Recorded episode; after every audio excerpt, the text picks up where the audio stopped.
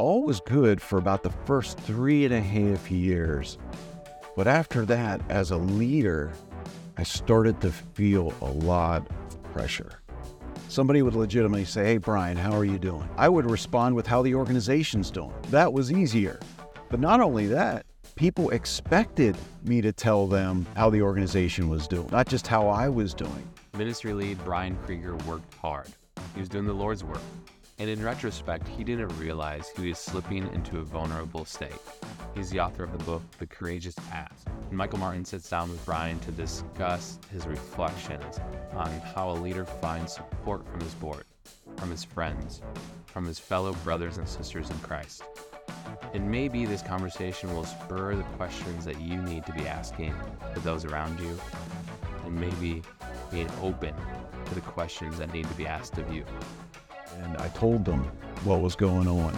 But there was one gentleman, a former missionary who was on our board, who looked at me and said, you know, he did just like this. It's like he's sitting right in front of me. He just went, "Brian, what part of what you described here today was our part? What did we do to contribute to what you described here today?"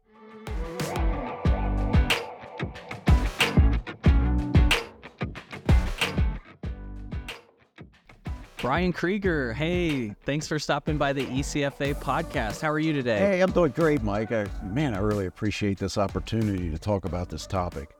Thank you so much. Thank you. Well, thank you for saying yes. As you know, we're in a series of conversations on the ECFA podcast, all aimed around healthy leadership, leadership integrity.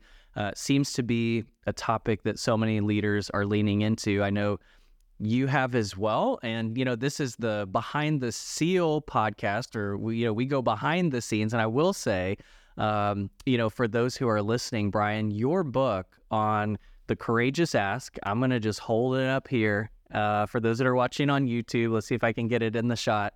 Not here to sell books, but I will say, Brian, so much of what you wrote in the book on The Courageous Ask has been influential in my thinking and ECFA's just about this whole area. You've been a great encouragement to us. Oh, thank you so much, Michael. I what can I say? It's the blessings of God and using a lot of junk, that has come together and just going down the roads that he leads you. And so thank you so much for your comments. And I do hope it has impacted lives. So thank you. No, I know that it has. And yeah, thanks for being part of the conversation today where we can just unpack some of the principles and things that you'd share in this idea around the courageous ask. I know, Brian, for you, so maybe even just a quick introduction too, for those who aren't familiar with you and your background. You are a former nonprofit executive director, CEO. You've had corporate background and experience as well. And today you're doing a lot of nonprofit leadership coaching. But even this book, The Courageous Ask, you're not just wearing the hat of someone who's been a former nonprofit CEO before, even a leadership coach. This whole message about the courageous ask, a proactive approach to prevent the fall of Christian nonprofit leaders, Brian, this is much more to you, right? This is actually a personal message as well. Yeah, it definitely is. And I kind of alluded to it a minute or two ago in just using junk. And frankly, it talks about my own junk. I mean, so I've been married 36 years. I have 2 grown children, 3 grandchildren. I spent most of my adult life running grocery stores. I mean, just managing grocery stores. I say just, but it's a very demanding position, leadership position. Probably, I think it was 2010, 11, God started to talk to me about some different things and about focusing my own personal ministry. I was involved in everything. I mean, if something was going on at the church or even in our local community and I wasn't involved, I was pretty offended. I mean, it was sinful, but I wanted to focus. So one thing led to another, and God called me to impact a particular neighborhood in our local city who is dealing with all of the urban issues and challenges that most, cities are. I had no experience, but God called me to found a free clinic with another gentleman, and with a silent co-founder, and that's what I did. I mean, it was just nuts. What did I know about running a free clinic? I mean, it was just crazy. But that's where the need was. And God showed me through whether it's reading books or going to conferences or talking to other local medical leaders, other Christian leaders in the area, how are we going to impact this neighborhood, which was always the focus. Because it was struggling a lot. So we went out and did that and raised the money, put a budget together. We had to do a renovation of a building to open it up. We did like a $200,000 renovation, although we ended up doing it for like $145,000, just because the Christian community all came around this, and the community in general, not just the Christian community, because it was such a need. I mean, the local administration, the mayoral administration, and the whole city came behind it. So it was just an amazing experience. And you know, Michael, there was just miracle after miracle after miracle. And it just was God saying, look, man, I got this. Look, Brian, okay, you're limited, but I can do this. So it was truly a step out in faith, because none of it made any sense. I could spend the whole podcast just talking about miracles. Maybe you have another podcast at some point, but just things that people were looking at me going, well, how did that happen? Well, hey, you tell me. It's completely a God thing. So we opened up in January of 2012, and it was just me, a 20-hour clinical coordinator, and a couple very part-time volunteer providers. And over the next 4 years, we really grew. I mean, our budget quadrupled. I mean, every year it seemed to double. We had to raise that money, and we did it without government funding. That's very important. I took one grant for $6,000, which was like 0.4% of the whole amount of money raised, but otherwise it was all privately funded. And so we had 4 or 5 employees. We were up to 15 providers. We had well over 1,000 visits. It was 2,500 visits, but we had 1,000 patients that we had served. So, I mean, it was growing tremendously, and the whole community was looking at it. And during that time, all was good for about the first 3.5 years. But after that, as a leader, I started to feel a lot of pressure. Raising the money. Yeah, can I pause you right there? Yeah, so Brian, you started with, just to kind of summarize all that. So, you know, you start with a call of God, you're obedient to it, big dream, big passion, communities around it, things are growing, all looks well on the outside. That's exactly where I was going to ask you next, is what was going on the inside of you as a leader at the same time that all that was happening? Well, all of a sudden I start to realize that people around me just did not understand the pressures of raising this amount of money, and the pressures of human relationships, and everybody's got an idea, and it was the pressure was just tremendous. I mean, I started to personally lose my identity, and my focus in my own mind started to shift, because now, remember how I told you about all the miracles that God was doing? I mean, it was unbelievable. It was just like I was floating along, and God was just, you know, helping me float along. So all of a sudden, I knew everything. God became this, instead of this entity or God that we were completely dependent upon, became this guy I would call in the corner whenever I needed him. And I can look back on that and say that, but at the time it didn't look like that at all. And the same thing happened with all of the other things that had gotten me there. My spiritual discipline started to struggle. My human relationships and my accountability structures around me started to crumble, or they held less credibility in my mind. That's probably a better way of putting it.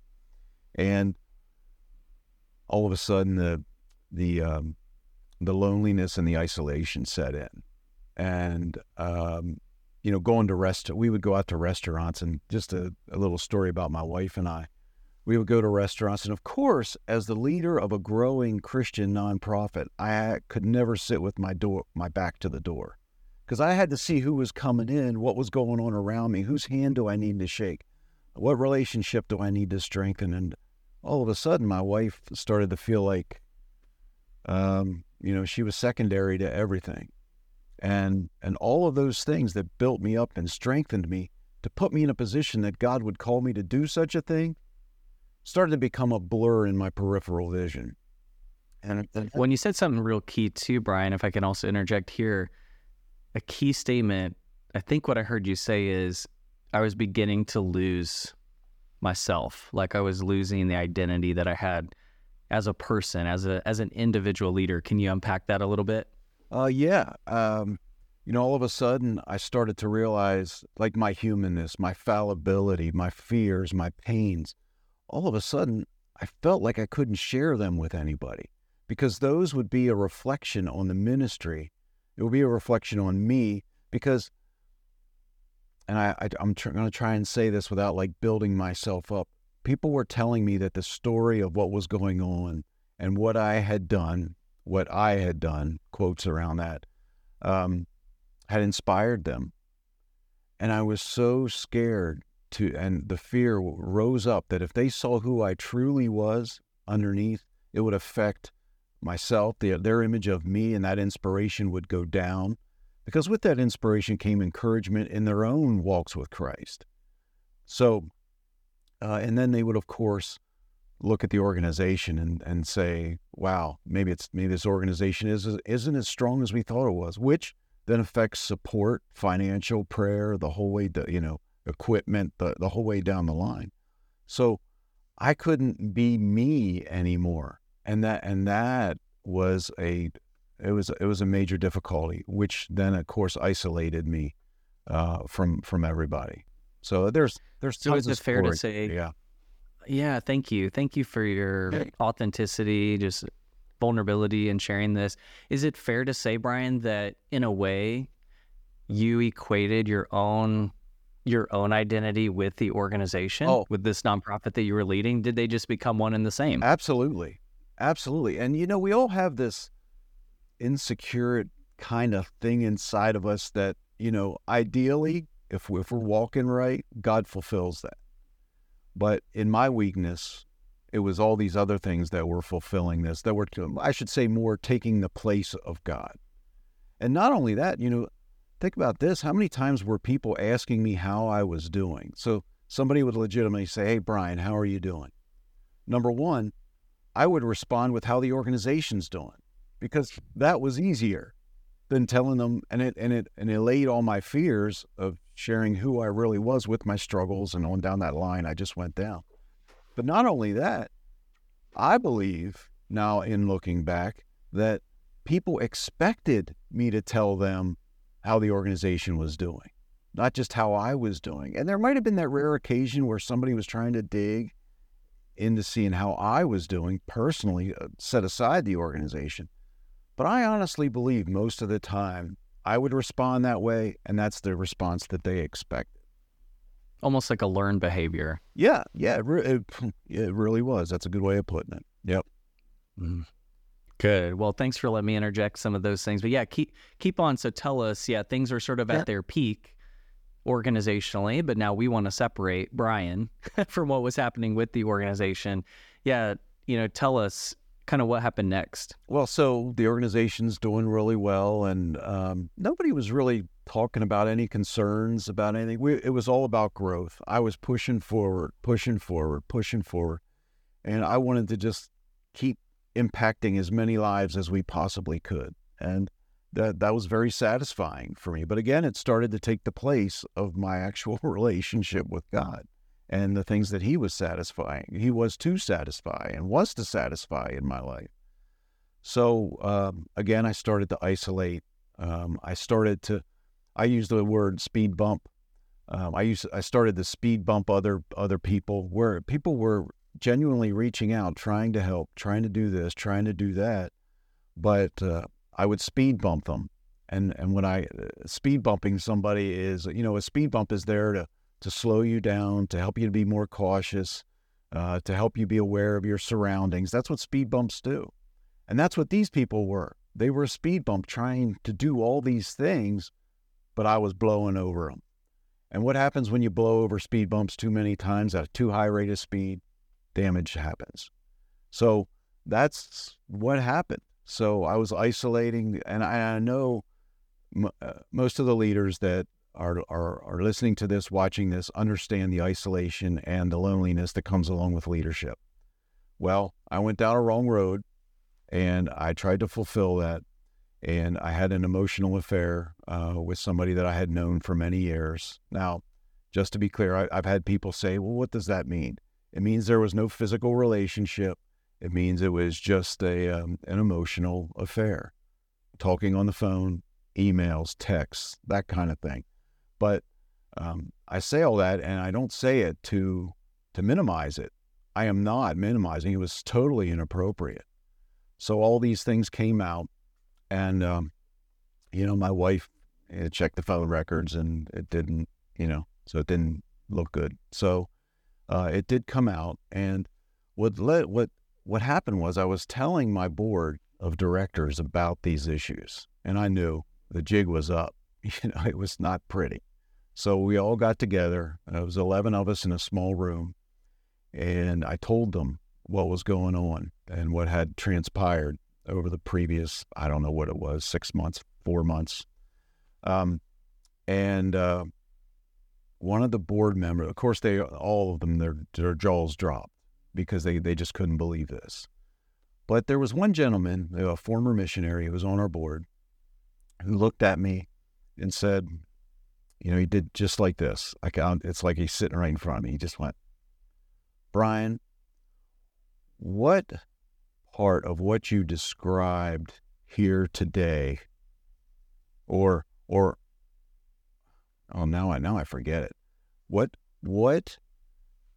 part of what you described here today was our part?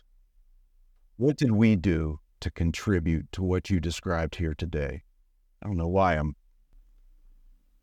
blanking here. No, that's clear. A lot of humility. A lot of humility on the part of that board member. Yeah, he said that. And this is a guy, he was probably in his 60s, a lot of wisdom, been on the mission field for years, a lot of wisdom. And you know what? I looked at him and I said, you know, I have no idea. I never even thought about it. This is on me. I'm taking full responsibility. It's not your fault. It's not my wife's fault. It's not my church's fault. This is my own human weakness. And I take responsibility for it. So that was kind of the end of it. Okay. But it stuck with me over the next couple of years. I continued to think about that. And I continued to talk to other leaders that were struggling. And I started to see other local leaders that ended up falling. And I'm seeing this happen. And so the point is, this is what inspired me to write the book, is I realized that this is a real problem. And there are things that they could have seen. Again, my responsibility, don't misunderstand me. But there are things that the community, that my family, that those closest to me, that my board of directors should have been looking out for and could have made a difference. Would I have listened? I really don't know. I didn't get that opportunity. But that's what inspired the writing of The Courageous Ask. Wow. Well, I appreciate your courage, Brian, sharing your story today, sharing your story in this book. And I do want to get to some of those things that, yeah, like you said, in that boardroom, in that moment, you weren't able to answer that question. But I think over time, as I understand your story, through reflection, through what the Lord was able to reveal to you, there have been some real just nuggets of truth, principles from God's word, that have illuminated, and you share those. But before we get into just some of even what you've learned and the counsel that you would have for other leaders, for boards, for communities, I don't want to move on too quickly from something else you said too, Brian, which is you talk about the humanity of leaders and just being able to even hear your story. You know, I think all those who are listening, our heart would go out to you and the human Brian, the very human Brian that was experiencing all of those things. And even as we have these conversations around healthy leadership at ECFA, and I think we all recognize that this is a moment in our community where we've got to pay attention, we've got to be proactive, we need to be doing something, you know, to call us all to a high standard. At the same time, I think it's so important that we don't lose sight of the fact of when we talk about this issue, we're talking about real life people, other humans, humans just like the rest of us. Can you talk about that a little bit, just in terms of the importance of, as we're thinking about this issue, before we get to solutions, before we get to some of those things, the importance of remembering just humanity in the importance of this conversation? Yeah, definitely. You know, first of all, we are. You know what I found is that, people always say that leaders are human just like us. But really, isn't that kind of an abstract idea until the leadership proves it? I mean, really, how many people really, everybody believes that, but how many people can put that into action, that humanness of the leader? We should be able to recognize clearly, especially as a Christian community. I mean, we've got a whole Bible filled with, how to get along with God. I didn't say that right, but our relationship with God and our relationship with all the people around us. But somehow we carve out this little leadership thing that we kind of set that to the side sometimes. And in the relationship, I mean, look, we have scripture that, iron sharpens irons. We're to encourage one another. We're to carry each other's burdens. Doesn't that apply to leaders too? So I think we sometimes forget that. And, sometimes leaders are expected to be superhuman, but we forget that there's no super without the human. So that's a good way to put it. There are leaders have the same fears, hurts, temptations that all of us do. And I can't say that I don't struggle with it sometimes when I look at somebody and I'm disappointed in their fall. And then I recognize, then I think about the fall of humanity and the garden and all these things. Well, how are they any different than I am? And I think that was right at the very, very beginning.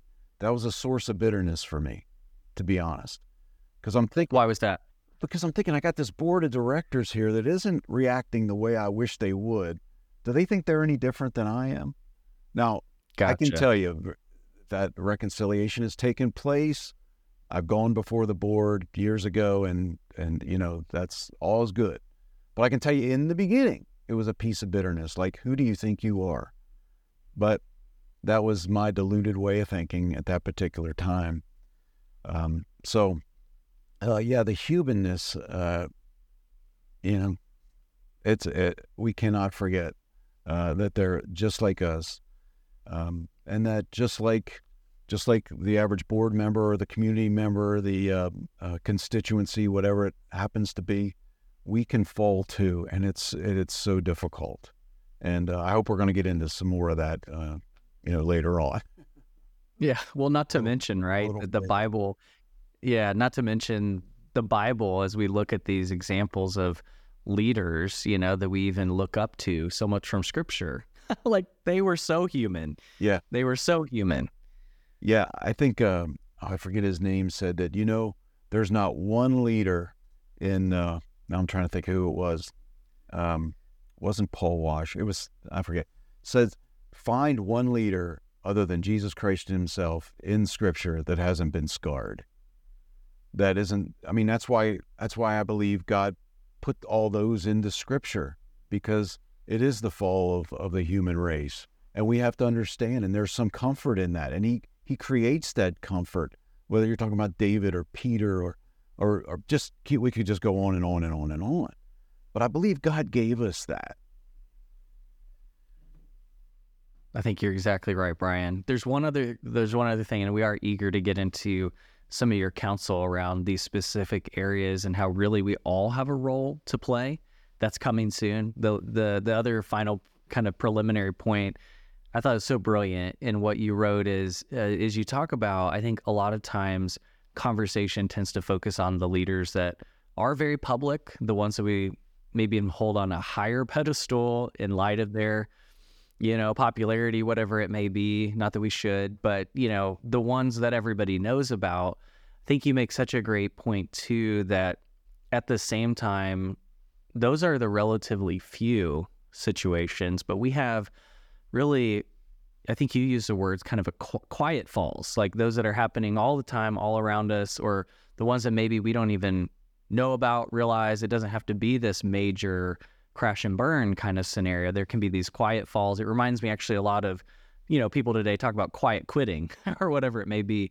So tell us a little bit more about that. Why is that so heavy on your heart, this whole issue of even quiet falls that many of us aren't aware of? Well, there's two things that you brought up there that I'd like to address. One of them is everybody listening to this podcast and watching this podcast can name a couple of major national falls. I mean, I could sit here and just reel them off.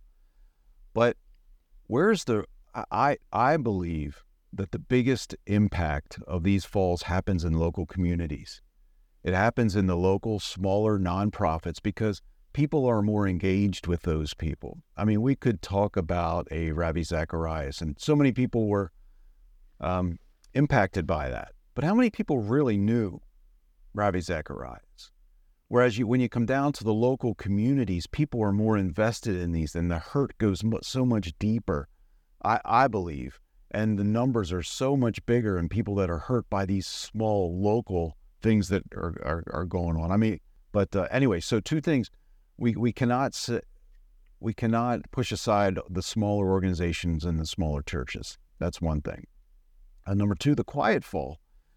All leaders that come into their position are excited, they're pumped up, they have ideas, they have thoughts, they know they're going to go in a particular direction. They have met the staff and know what they're going to do with the staff, who they can encourage. I mean, it's so exciting. But then one day, they look around and go, where did everybody go? Okay?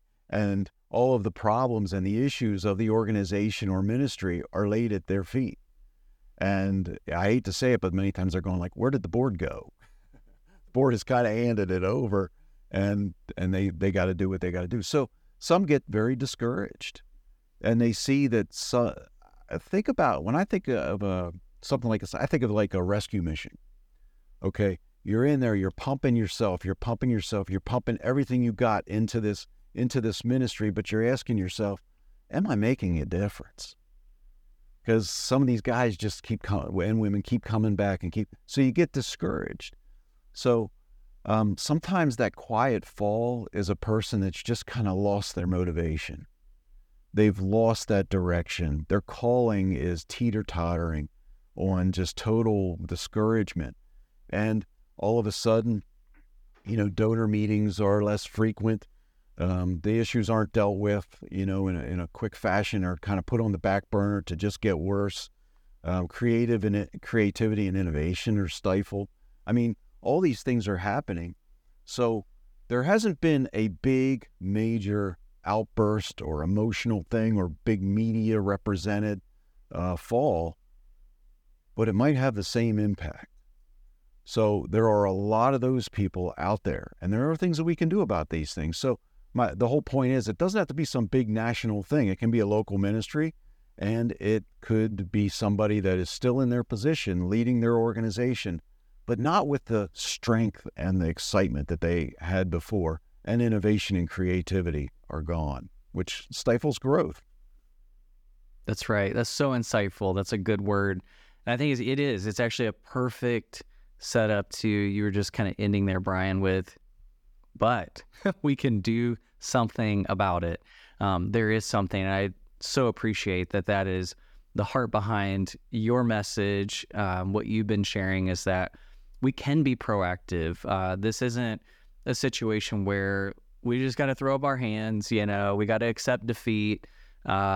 there really is something that can be done when we're courageous, when we're proactive.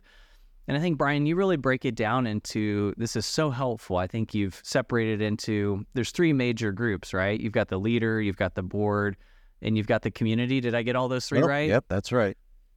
Okay. Yeah, maybe just speak briefly. Yeah. Maybe just speak briefly to what are the responsibilities? What can each of these three groups practically do to help make a difference, to make leadership more healthy? Well, I definitely want to start with the leader, because ultimately they're accountable. I mean, it really comes back to them. No matter what the world is doing around them, their relationship with Christ has to be a number one. So it really starts with the leader. All the other ones are helps. The board, the community, they all can do a lot to help this leader identify, guide them, direct them, keep them on the path. But it ultimately comes back to the leader. So, making sure your identity in Christ and you're humble. And, when you're in that kind of going down that loneliness, isolation kind of path, you get a little deluded and you try to satisfy those things. Come on, we've all lived on that edge. I mean, you have, I definitely have, and I went over it, but we all live on that spot of, I've been struggling for weeks and I just want something to make me feel good about what I'm doing. Those things that got you there. So identity in Christ. But number two is maintaining those things that got you there. It's usually strength of a family. It's definitely your spiritual disciplines. I mean, think about what happens as a Christian nonprofit leader. You're out there promoting the ministry. You're going from church to church, from group to group. All of a sudden, for me, I all of a sudden barely had a home church. So the spiritual discipline about being involved in my own church, it kind of fell by the wayside because I was doing a good thing. I was doing a good thing for the body of Christ. But for me, that was part of losing my identity. All of a sudden, nobody could say, well, where's Brian? Oh, he's probably speaking again.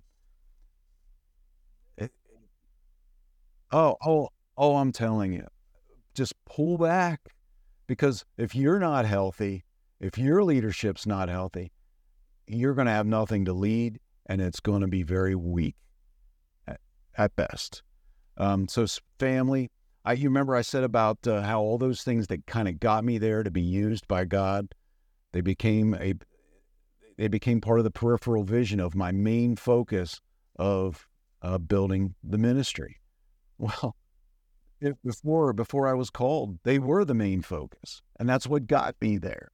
So that also adds up to an indicator for the people around you. If they see those priorities shifting, somebody needs to be courageous and raise their hand and say something. As far as the board, okay, we move on to the board. Solidify the board. How many boards? Boards of directors, could be whatever it is in a church. You know what I mean? The accountability structure. How many boards are so wrapped up in their own drama and their own function that they lose sight of what they're supposed to be focused on? I mean, whether it's board recruitment, board onboarding, which is very weak. Statistics show that onboarding is very weak no matter what kind of board you're looking at. But they get stuck in their own drama, the parking lot conversations and the she said, he said, and the unwritten rules of running a board meeting and all these different things. They're stuck in their own drama and they lose sight of what's really important. So solidifying the board. A board should take the job description beyond facts and figures and KPIs and bring in the humanness of their leader. These are Christian organizations. So we have to keep that in mind, okay? We are supposed to be watching out for each other, and that includes the board-CEO relationship. So that gets sticky, okay? There are board members right now that are watching this that are going, whoa, whoa, whoa. The personal life of our CEO is off limits. Well, guess what, Mr. Board Member, Mrs. Board Member? Those leadership falls are going to fall in your lap. And most of them happen in the personal life of your leader. So we need to elevate that. And that's one of my purposes in my life, is just to elevate that conversation, because you don't want to have to go through that.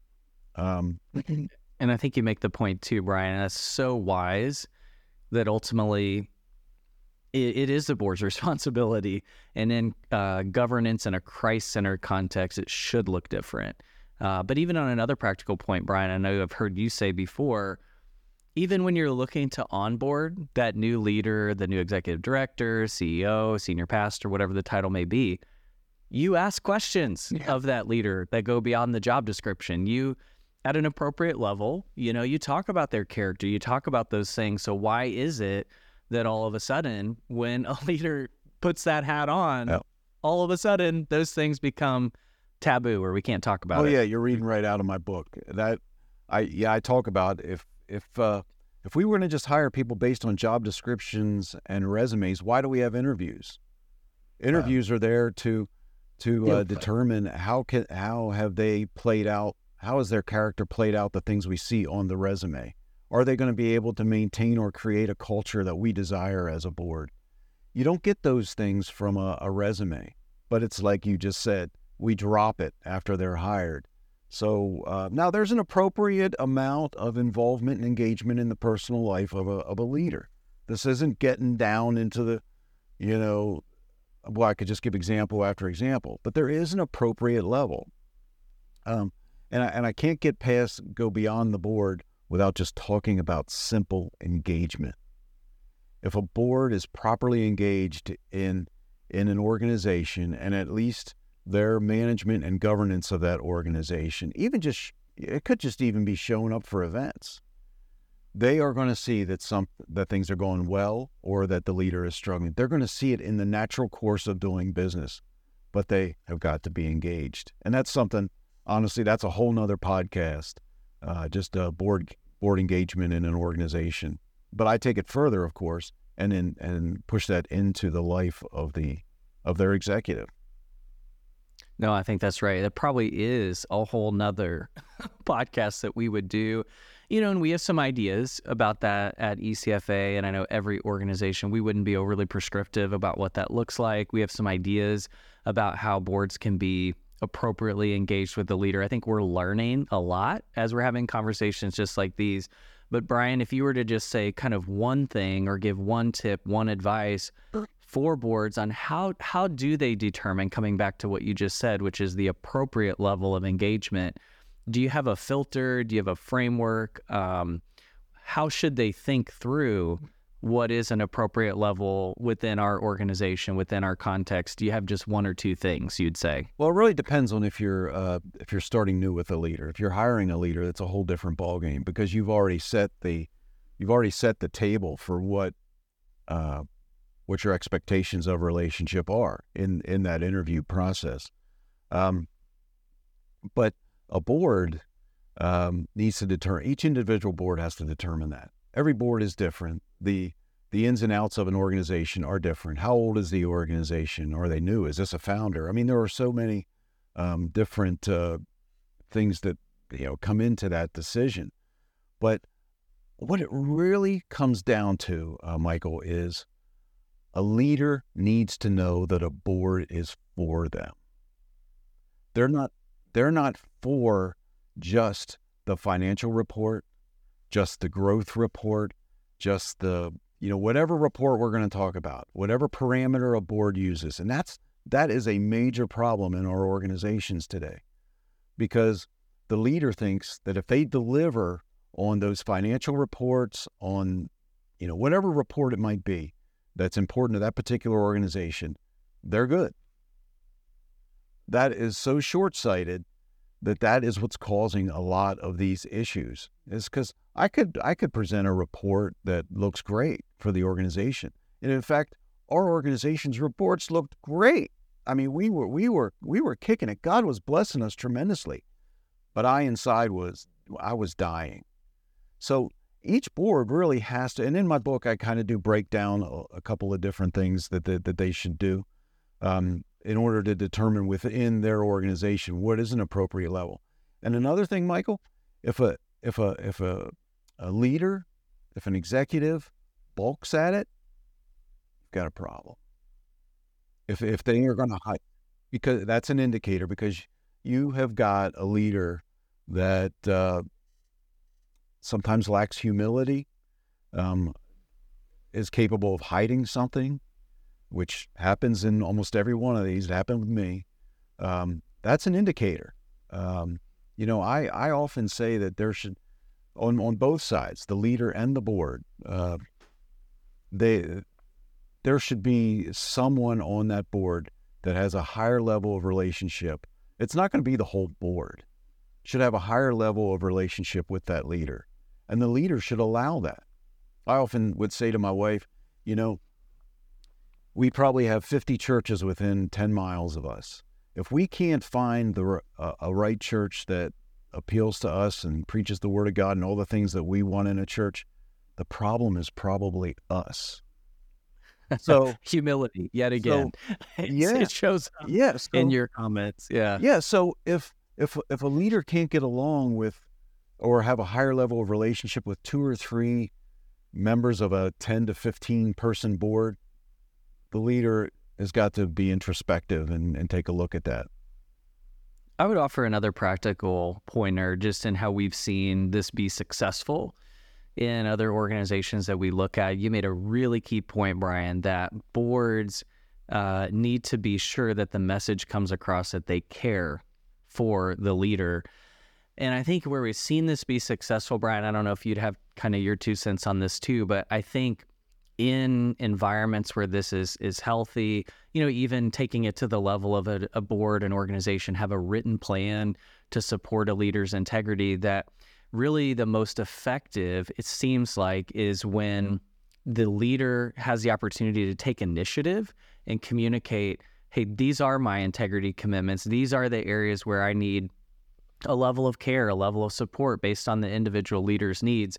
I think it's either that leader initiating some of that conversation or the board, like you said, if there's a board member who's in tune with this, going to a leader and inviting the leader to take initiative, as opposed to a posture that might look like the board sort of telling the leader, this is what's happening. Here's what you're going to do. We are not going to have a good relationship.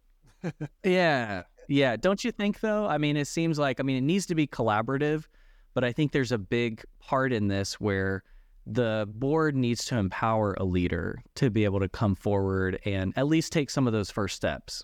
I will tell you that I know that most of the leaders, maybe not board members, but most of the leaders that are listening to this and watching this are dying for this.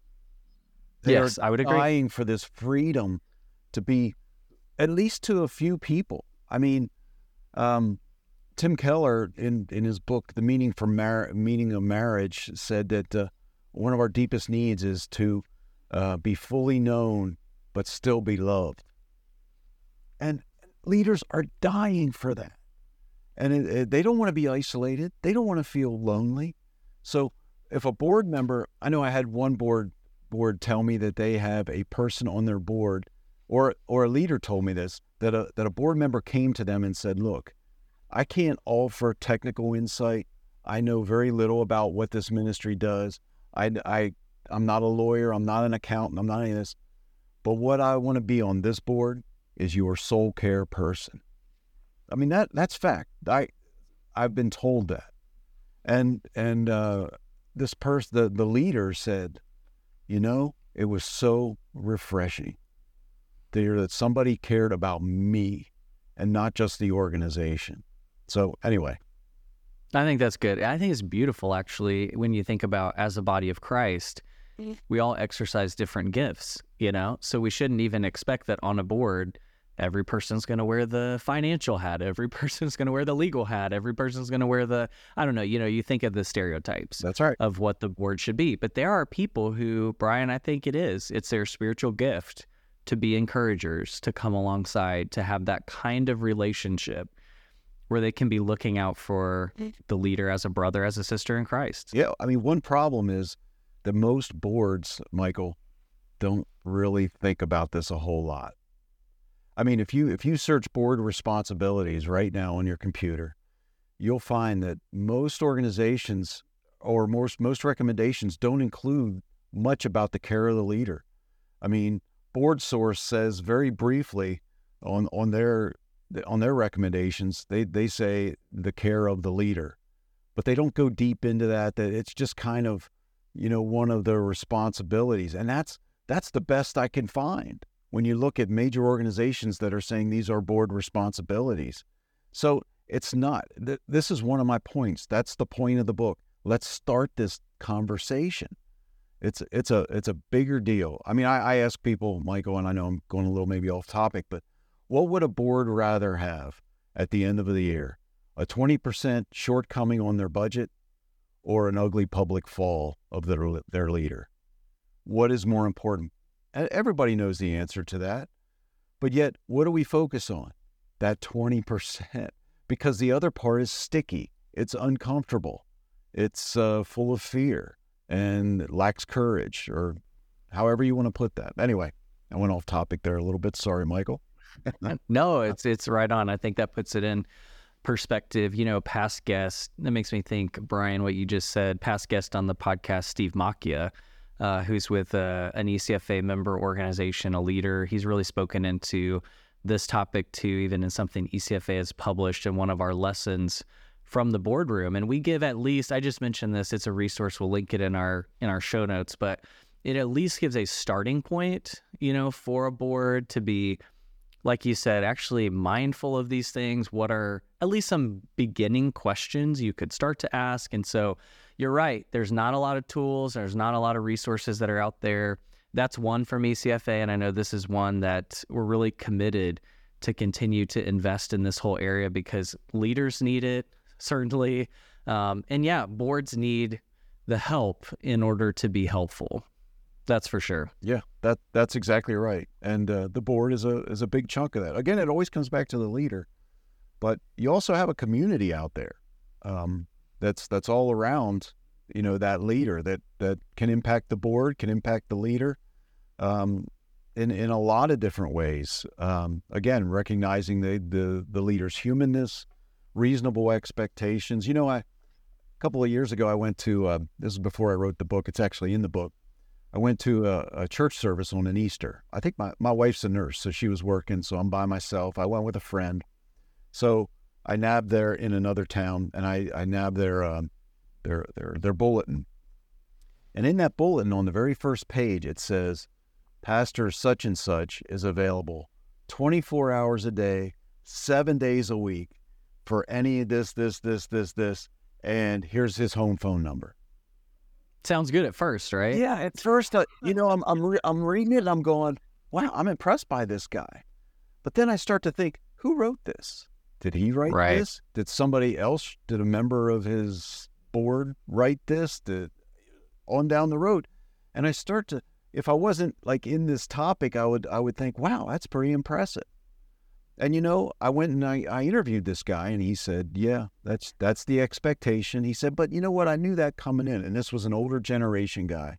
But he also went down the line of how the younger, the people just coming into the ministry are now putting parameters on their time. And he respects that. And he wished he would have done it a long time ago. But the point is the community expectations. And one last point about the community. Friendship. Be their friend. Don't just, you know, actually it was the same pastor that said, you know, they won't invite me to their July 4th. They'll talk about their July 4th picnic.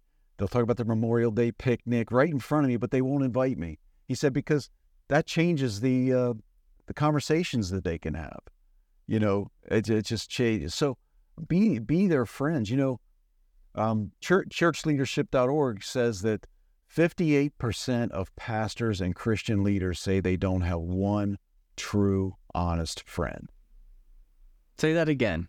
Churchleadership.org says that 58% of pastors and Christian leaders do not have one honest, true friend. And that is sobering. And 27% of them also say they have nobody to turn to if they have a crisis in their life. That is sobering. You're exactly right. So that's something that the community can do. I know I talked to somebody one time that said their parents, one of their ministries was, because they moved around a lot, it had to do with work or vocation or something. They said when they would go to their town, they would pick a church. Their ministry was to just be the friend of the pastor. That was it, because they realized how lonely and isolating that is. And they would go to a new town, they would find a church, and that would be their ministry in the church, was to befriend the pastor. I thought that was amazing insight from those folks, that they really need that. Because unless you're a leader, you don't necessarily realize it a lot of times. So, anyway. You've given us some good homework, Brian. In addition to a number of things, I think we all walk away and say, God, prayerfully, we can't do it all. We can't befriend everyone, but who is somebody, that God might put on our hearts, in our lives, to simply be their friend? Let me tell you something. A simple text, a simple email. Hey, I'm thinking about you today. I want you to know I'm praying for you. When I was going through that state of delusion and just trying to get my own head on, it was amazing how many times people pulled me back from the edge. Just a simple text. How are you doing today? I talk about board engagement sometimes. Board engagement can just be responding to the mundane emails that a leader sends out. The monthly updates. Just respond. Yes. Thank you for this update. Yep. We're praying for you. That's it. A leader would... a lot of times their head would explode if they got a couple of those back. Good. Very good. Well, yeah, we've covered a lot of ground. There's so much good stuff in the Courageous Ask, your website, briankrieger.com. I encourage folks to take advantage of that. Maybe ask you in a minute about some of the tools that are out there. But I think just as a final word, Brian, you embody this. You embody courage in the story you've told, your obedience to the Lord to get this message out there. But all of us who care about this issue, we must find courage. You talk about the courageous ask. Talk about that. Encourage us to have the courage that we need, whether we're the leader, whether we're the board, whether we're the community. Yep. Why is courage so critical? Well, I'll tell you, one of the reasons I go through kind of a long introduction in the book. And that long introduction to the book, I talk about the leader, the board. I talk about human nature. I talk about some of these things. And you know why I built that big, long foundation in the book? I want leaders to know you are not crazy feeling the way you feel. Every leader is feeling that way. So many times we have these groups that get together of pastors or Christian leaders or whatever, and they're supposed to be there to build each other up and to help each other through struggles and difficulties and even best practices or whatever. But I've had pastors tell me through tears that they go to these meetings and all people talk about are the successes in their ministries. They don't talk about it. So the point is, be humble. Okay, no, you're not crazy. No, I was on another podcast one time, and it was the John Rennie podcast, I'll tell you. And he told me this story, how he and a couple business leaders got together. It was actually a banquet or something. And a leader came up to him and was talking to him. They were just having conversation. And the leader looked at him and said, owner of a company, said, I've really been struggling with depression. Said this to John. And John responded with that he is struggling with the same thing. And the one thing that was relayed to me was, by this other person talking about their struggles, they gave permission for other people to share that with them. And that is so important, to show vulnerability to other leaders in your community or on the board or whatever, because that gives them permission to open up and the freedom. And it just takes a burden off your shoulders when you can lay that out with another brother or sister. So I want to encourage people to have that courage to be vulnerable with the people around them and the leaders around them, and form groups that are real, not groups just to go and talk about your successes, but be real, because you want to give permission to other people to open that up. So May we all have that courage. You're right. It's not even just, even if you can't do it for yourself, think about with your, you know, your courageous act could inspire someone else to find freedom. I think that is powerful. Well, quickly, Brian, I know we were able to only kind of scratch the surface. That's a fact. I don't know, whatever analogy it is that you want to use. This is the tip of the iceberg. What other tools, what other resources do you have for those that want to learn more, and how can they continue to follow you and stay in touch? Well, as you mentioned, I have a website that I have a lot of blog articles on there. It's 70 some of them at this point. I talk about various topics, but that's briankrieger.com, BrianKreeger.com. My email address, just drop me an email. You want to talk about some of these topics, or you need some encouragement or whatever you might need, brian@briankrieger.com. Or, there's a way to contact me on my website. I'd love to talk to you. This is a conversation that we have got to get going. And I speak at various conferences and this and that. So, just contact me. Let's talk about it. Let's get this conversation going. Very good. Well, appreciate that so much, Brian. Yeah, you make it easy. You make it easy for people to be in touch with you. I know I've appreciated personally just being in touch with you, well, and you are an encouragement to me. So all right. Thanks for all that you do, and just keep up the good work, my friend. All right. Thank you so much for this opportunity, Michael. Thank you so much to Brian for sharing his story and distilling down all that wisdom in his book, The Courageous Ask. Make sure to head over to briankrieger.com to check out how to contact him and get a copy of the book there. Hey, we can't thank you enough for listening to the ECFA Behind the Seal podcast. Hey, we really appreciate any reviews on iTunes or Spotify, wherever you get your podcasts, and share this with a friend. Hey, and look in the show notes for the lessons from the nonprofit boardroom that Michael mentioned in this episode as well. Have a good week. We'll see you later.